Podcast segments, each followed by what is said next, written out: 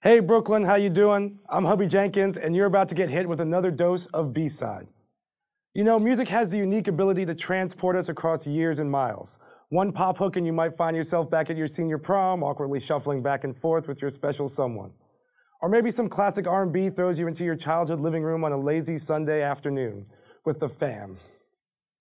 Well, tonight on B-Side, we've got one of those bands with a strongly evocative sound that's sure to take you on a trip. Maybe to a frontier town saloon in the Wild West, or perhaps a Kiwanis Hall semi-formal dance in a sleepy prairie town. The Horse-Eyed Men draw inspiration from a myriad of American music traditions and offer up a singular sound that's something a cowboy might play on a cattle run as he serenades his herd to sleep. We've got them for an hour of music and conversation on tonight's B-Side, so stick around. First comes the lightning and then comes the fall. Then the winter time, then the thaw. One thing is for sure, I hate the long haul.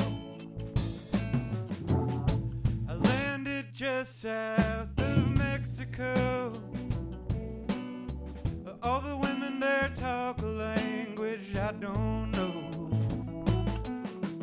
I met one girl down at the rodeo, and we got lost out on the Brazos. One thing is for sure, I had the long haul.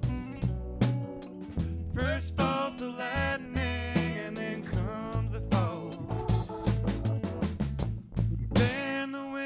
Time, then the thaw. But one thing is for sure, I hate the long haul. Yeah. When I met you, you were in a band called the Cowboy Killers. Yeah. And you were playing a lot of like traditional music, right? Traditional American music, which sounds like that's fed into your music now. That's a huge part of it is perverting traditional music. Yeah, that was kind of where I came from. My dad's a folk musician. So I grew up playing acoustic guitar and banjo, and so a lot of that stuff worked itself in. And through Roots and Ruckus, that was a weekly showcase that started in the West Village, and now has moved to Red Hook. And so that's where we met, I believe. One late night. One very late night. But I think it's kind of cool. Like you come from Rhode Island, your dad plays music, you learn all this traditional music, and then we kind of had this scene in New York where we were taking all these traditional musics and you had no rules with them. Yeah, and it seems like you've been able to channel that into something really nice. Thank you. Yeah, I think that taking traditional forms and then working with them so that they have to find the living root of traditional music is kind of the goal. Trying to find the root of the thing that you feel that happened long ago. Something like that. Yeah.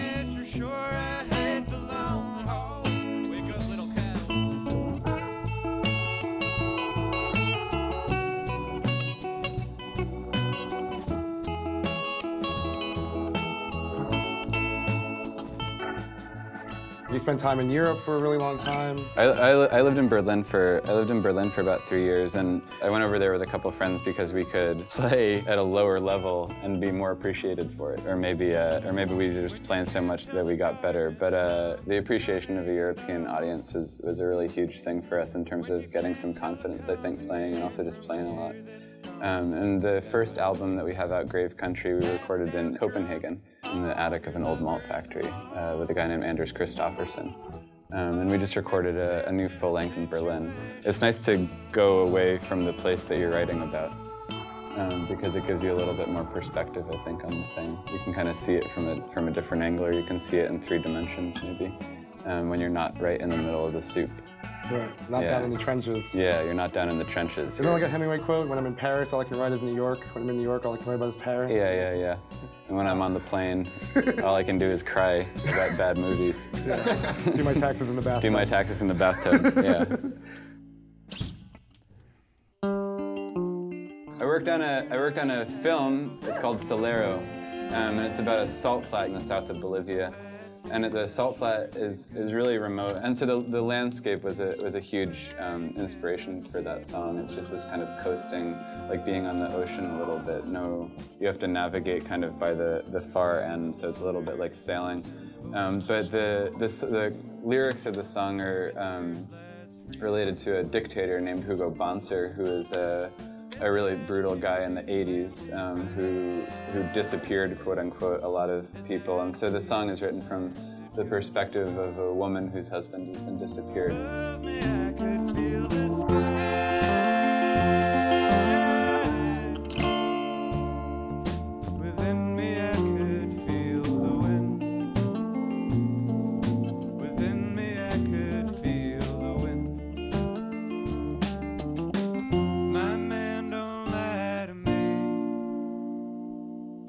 They shoot you up with gasoline? Did they tear you up beneath the sea? My man, don't lie to me.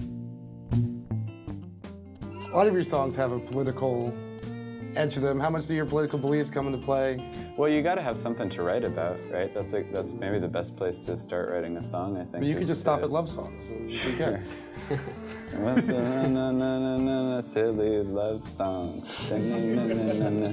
There's some nice line about songwriting that a song feels a thought, and I can't remember who said that, but there's got to be a little bit of an idea to the song to give it some weight and to land it, because I think that you make that people feel naturally through listening to music, but then the words have a chance to make people think a little bit. It's important to reflect on what in the hell is going on. The corpses of my days, they're stretched out in the open .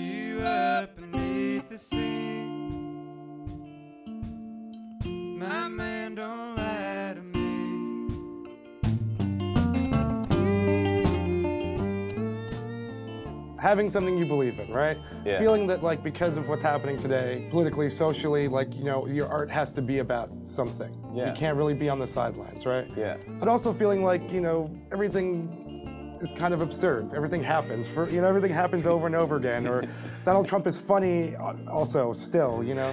So having an absurd spin to it is kind of what The Quiet American was about. Yeah. It's like that same mentality allows you kind of a freedom with your imagery. Mm-hmm. And like I feel like that comes into it, where it's, you know, not being so direct and kind of being playful and being led astray to get closer to what you really believe. You know? I think that's a huge thing, because you can't approach, you know, if you're sailing and you want to get to a certain point up the bay, then you have to tack a bunch of times. You can't just head straight up into the wind, because it doesn't work, right? And so you need to, in order to get to the goal, you kind of have to hit it at a more oblique angle. And I think that partisan politics, or politics with a capital P, is exhausting. And so The Quiet American, but I think also the songwriting is a lot about trying to get to the weird, creepy, mythological level of the political, because that's what art can do, you know. It leaves no trace of itself. Stepped on what remains. Too long in my sleep I dreamt of death again. The only thing he says is take my hand, and his voice calls constantly, a simple melody these days. Come to me, sweet memory,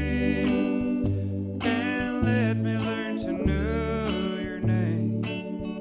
Let me not feel. Tell us where that song came from.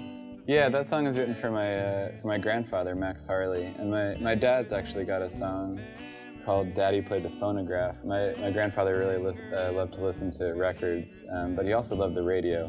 I was watching the Super Bowl with him once. There are all these life insurance advertisements. Like, it's not the small moments that matter, it's the important moments. You know, all of these kind of inane things that is like, is this meaningful? Or is this just, what is happening? They're manipulative. And I said, wow, Grandpa, it seems like the life insurance companies have are our greatest philosophers. And he turned to me and said, well, Noah, that's because they have an intimate acquaintance with death. So he was in tune with that aspect of life. So, and he's also passed, so that was a way of remembering him. And he didn't play any music? No, he didn't actually. He really loved it. He when I told him I was playing the banjo and fiddle, he said, "Oh, Jesus, you're playing that plink plink music, aren't you?" Because he grew up in a farming family, and all the people from Kentucky and West Virginia would come up as migrant laborers when he was growing up. So that was kind of there was a beef there. So he had that prejudice. But he really loved classical music actually. He didn't like plink music. Come to me, sweet memory, and let me learn to know your name. Let me not fear the shame of things the way they used to be. Stay with me, sweet memory, and linger in my sweet refrain. Let my hands hold you as true till you pass on to the shade. What about your dad? Like, what kind of music does he play? He's a children's musician and a storyteller. Yeah, but yeah, he's always been a pretty strong advocate of playing music within a context. You know, I feel like a lot of bands in our world end up chasing some phantom cool audience of 20 or 30-year-olds. You know. But it puts you in a rock club, and it puts you in like some place where people have to pay money to go see it. And you know, like a lot of what you'll find in like the you know, like the indie music world is the accessibility of it. You know, that is for everybody. I think that's kind of the draw for me. Yeah, that's a huge part of it for me too. That's really right. Like, it's for everybody, but it's also partly like doing you, whether it's accessible or not. Yeah, that's right. Living it rather than wanting to be it. Wearing it instead of trying to do it. Don't eat it. Don't eat it. Just love it.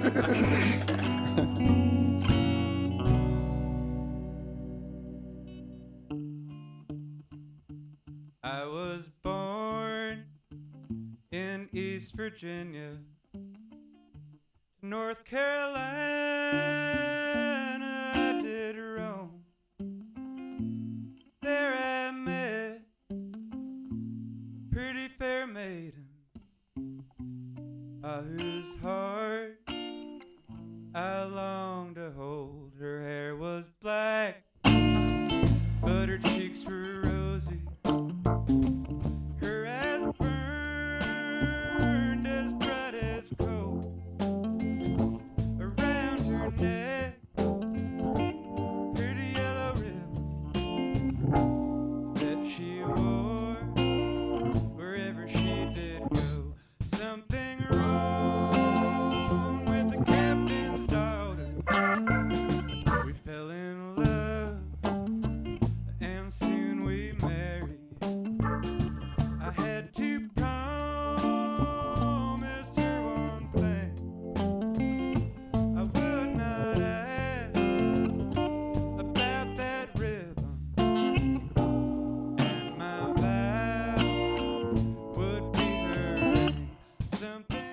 But I want to talk more about like how the folk scene in New York, like how is it different from other scenes you've seen?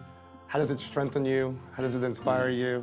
I think the nice thing about the folk scene is it's finite. Like, it has edges. You can kind of see the lay of the land.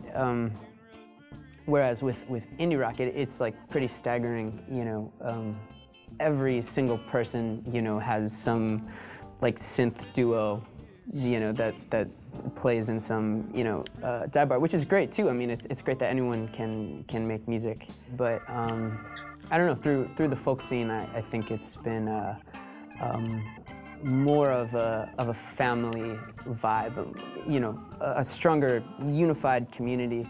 It's like a small but mighty group of musicians who, you know, support each other and you know, make good music. So.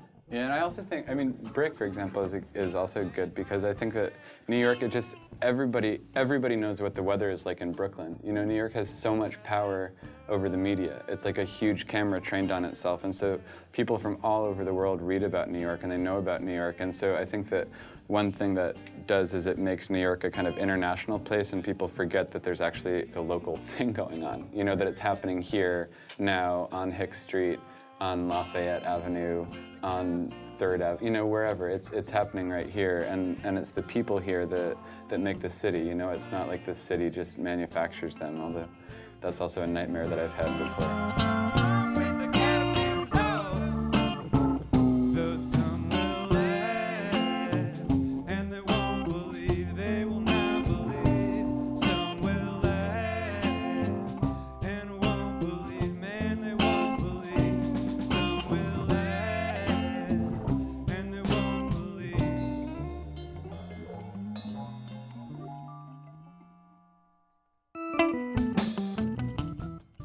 I don't even really know what indie music is. I don't know where it starts and ends. Oh, for sure. And you could have the same argument about folk music. Like, does it end at soul? Is hip hop a folk form? You know, jazz an American folk form. It kind of gets really blurry. You know, and like with your stuff, it's like, is it country? Is it folk? Is it? Yeah, who knows? I don't know. I don't either. Anybody up here? What do you guys think?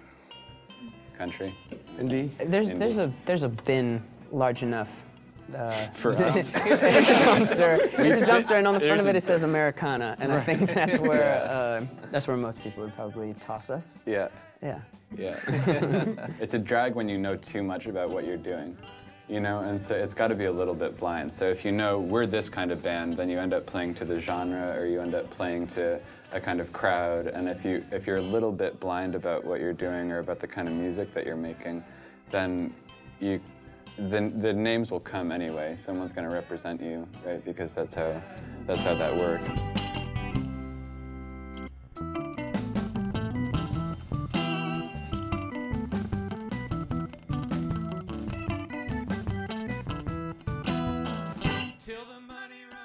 Do you have any new things you're working on? Yeah, there's a really exciting project that we're going to record for that's run by this small label that's based out of the Jalopy Club, which is where Roots and Ruckus is, which is this weekly showcase. And it's a year-long monthly subscription to new 7 inches. So we're going to record 4 new songs, and that's going to feature a whole lot of people that play pretty regularly at Roots and Ruckus. And at the Jalopy, a bunch of mostly Roots musicians. And records are cool again. Like, I know Mike is all about tapes, like cassettes, but I don't think that's going to catch on. No, I don't think so. What's next, 8-track? It's getting out of hand. Right.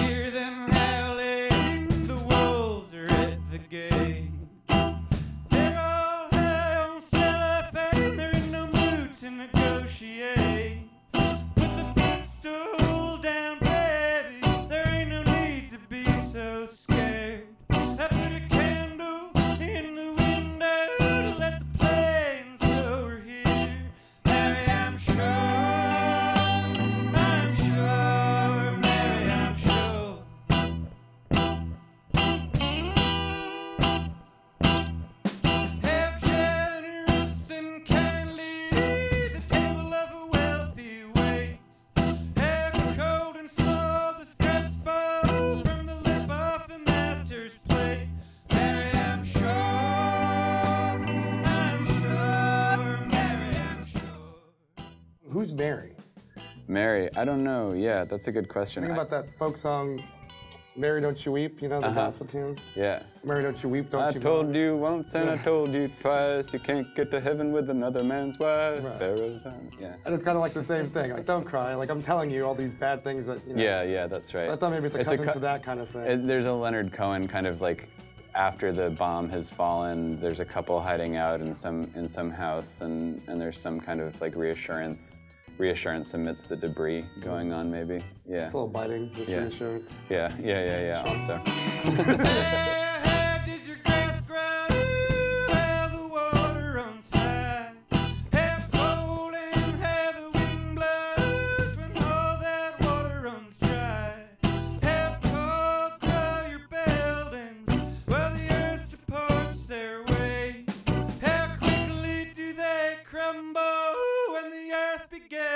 Shake, Mary, I'm sure, Mary,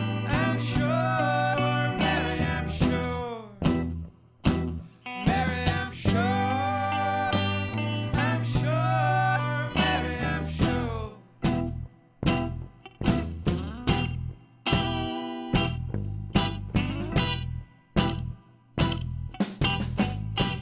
Musical influences, literary influences? Guillaume Apollinaire, the French poet. Curtis Mayfield. Yeah, for sure. Gil Scott-Heron. Lee Fields is a more contemporary guy. A lot of soul stuff.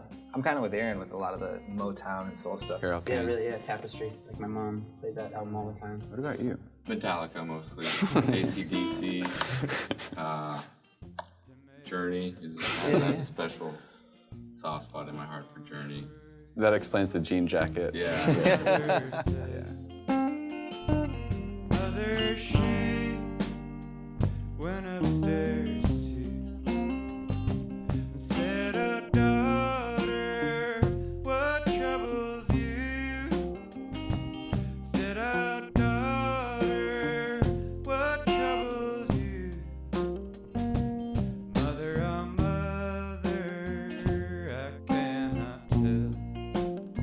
The butcher's boy, I love.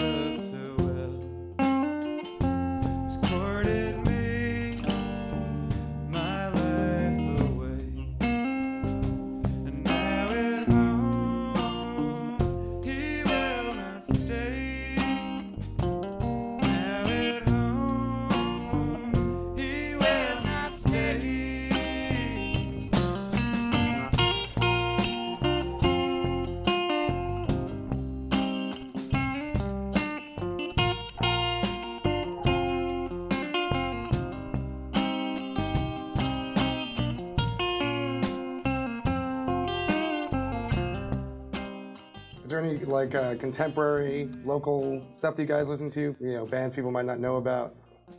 Metallica. No, they're pretty famous. I don't know. Yeah, there's a bunch. Yeah, dude. There's a band called The Handsome Family that are out of. They're not local. They're from Albuquerque, New Mexico. Yeah. And I really they have a lot of story songs. I like them a lot. Tom Brousseau. Tom Brousseau is a really brilliant songwriter and also a storyteller. He's got a new album out called North Dakota Impressions that I've been listening to a lot. Michael Hurley for sure. Sean Cronin. Sean Cronin's very good. Katie Von Schleicher is another one. Tamar Korn, yeah. Tamar Korn is a local jazz singer. She's really amazing. She's really worth getting out to see.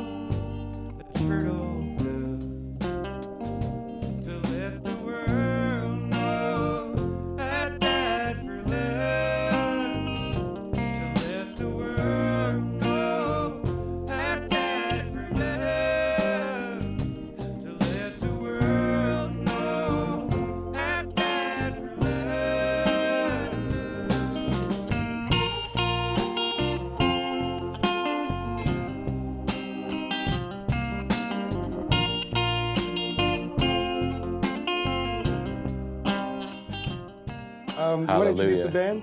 Hey, I'm Aaron Fraser. I play the drums and I sing. Ken Woodward, and I play bass. I'm Steve Okonski, and I play the keyboard. They're the Horse-Eyed Men, right? They're the Horse-Eyed. They're subtle Horse-Eyed Men. Yeah, that's right. You want to break it down? Yeah, sure. Maybe men, but with a memory of something a little bit more wild. Like you can imagine looking for food, and the storm is coming, but you're not quite sure where you're going to spend the night, and so you're trying to find food, and then you fall asleep at dawn because it's been storming all night, and you wake up and you're desperately hungry, you haven't found food, but then you find a strawberry and it's the most glorious thing. That's when you're horse-eyed. The sweetest song that was ever sung was a cage bird feeling free. Every time I hit the